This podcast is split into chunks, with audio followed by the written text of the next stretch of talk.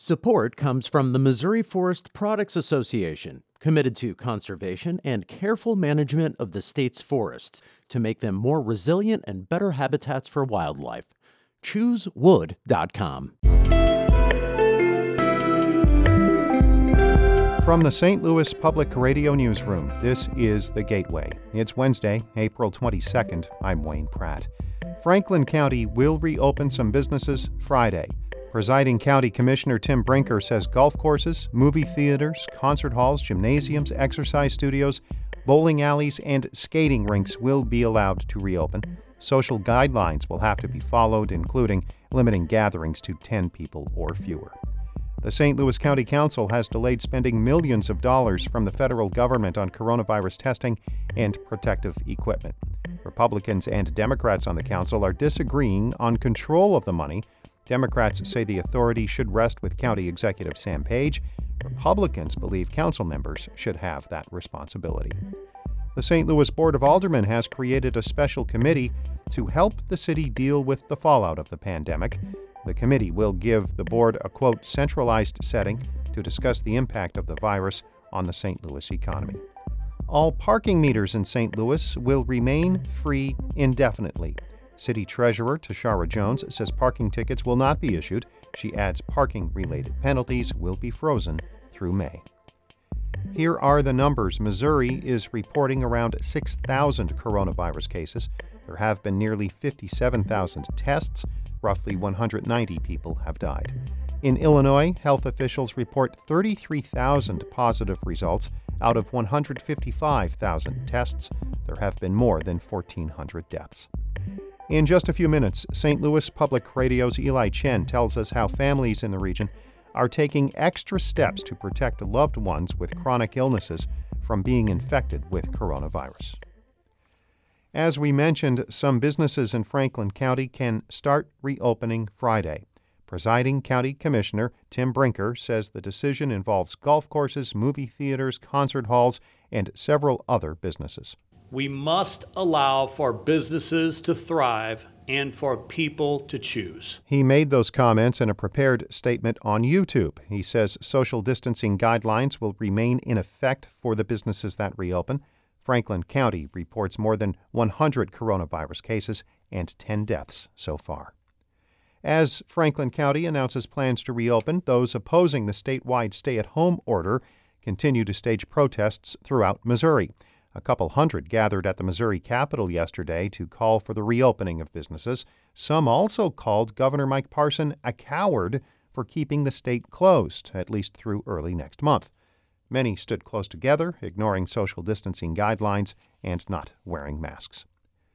Partisan bickering on the St. Louis County Council is temporarily delaying the purchase of coronavirus tests and protective equipment.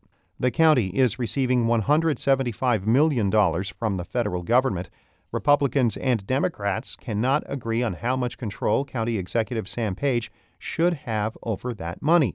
Democrats want to give Page more authority. Chairwoman Lisa Clancy says he needs to be able to spend that money easily. I think that the processes that are fine for most bills are unconscionable during a pandemic when we need to work together as quickly as possible Republicans want the council to oversee most of the funding, and council members are expected to vote on that issue next week. Dozens of nursing homes and assisted living centers are experiencing coronavirus outbreaks. Reporter Mary Hansen has more on what Illinois public health officials are doing to protect elderly residents the governor has been criticized for not releasing information about outbreaks in nursing homes sooner. The state public health department began publishing data tracking clusters of cases and deaths over the weekend.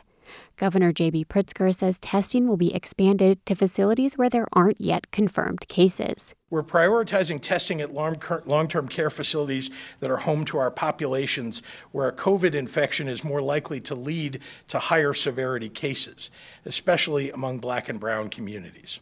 The head of the Illinois Department of Public Health says they're working closely with nursing home administrators to make sure they're controlling the spread of the disease once it's detected in a home I'm Mary Hansen.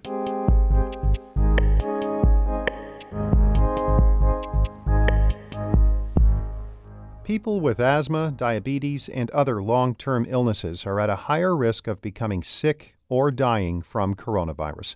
Some with chronic conditions and their families are taking extra precautions. As St. Louis Public Radio's Eli Chen reports, the pandemic has made their lives more difficult, and some are arguing about how to cope. It's been nearly two months since Maryland Heights resident Karen Nickel last held her two year old granddaughter. After the coronavirus began spreading in Missouri, her family decided that her granddaughter could still visit, but Nickel has to watch from the porch or through her window. She just cries to my son, I go nanas, I go nanas. It's like, oh my God. So they bring her by, but she wants me to hold her and she wants to. It was the cutest little thing because she put her hand out to mine and said, hold hands. Nickel has lupus, psoriatic arthritis, and fibromyalgia. These conditions weaken her immune system and cause her pain that's so bad sometimes that she can't get out of bed. People like Nickel, who have chronic illnesses, are afraid of what will happen if they got infected by the coronavirus. The Centers for Disease Control and Prevention last week reported that 90% of people who've been hospitalized for COVID 19 had at least one underlying condition, especially obesity, diabetes, or asthma. And that's led some families to make some tough decisions to stay safe.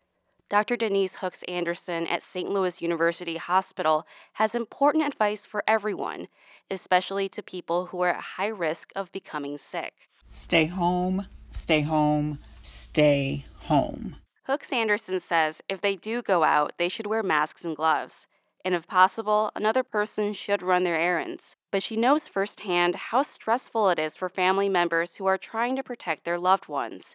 Hooks Anderson has lupus, a disease that causes her immune system to attack healthy tissues in her body. Well, right now, my husband is a germaphobe, and he gets angry with me when I go to the grocery store. He'd prefer I didn't.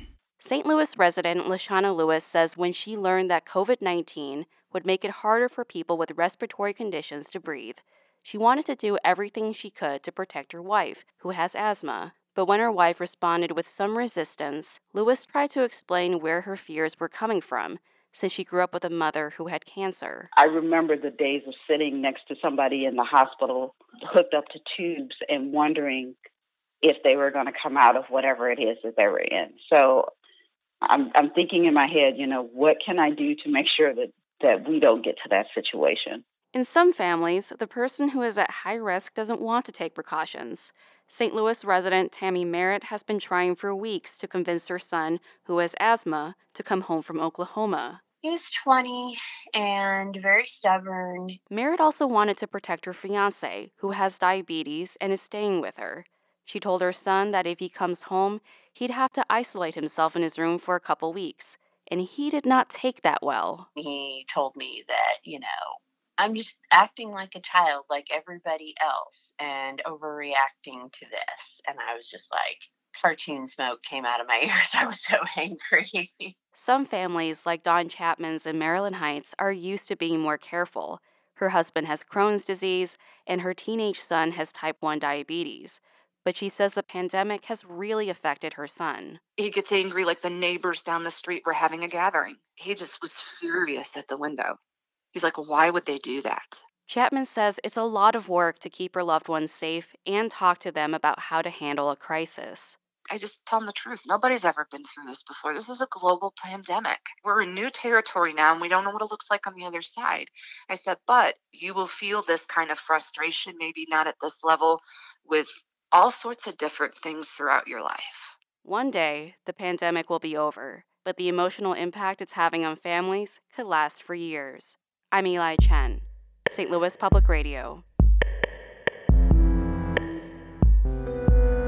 Our David Cazares edited that report. Shula Neuman is the executive editor of St. Louis Public Radio, music by Ryan McNeely of Adult Fur. I'm Wayne Pratt. From the St. Louis Public Radio Newsroom, this has been The Gateway.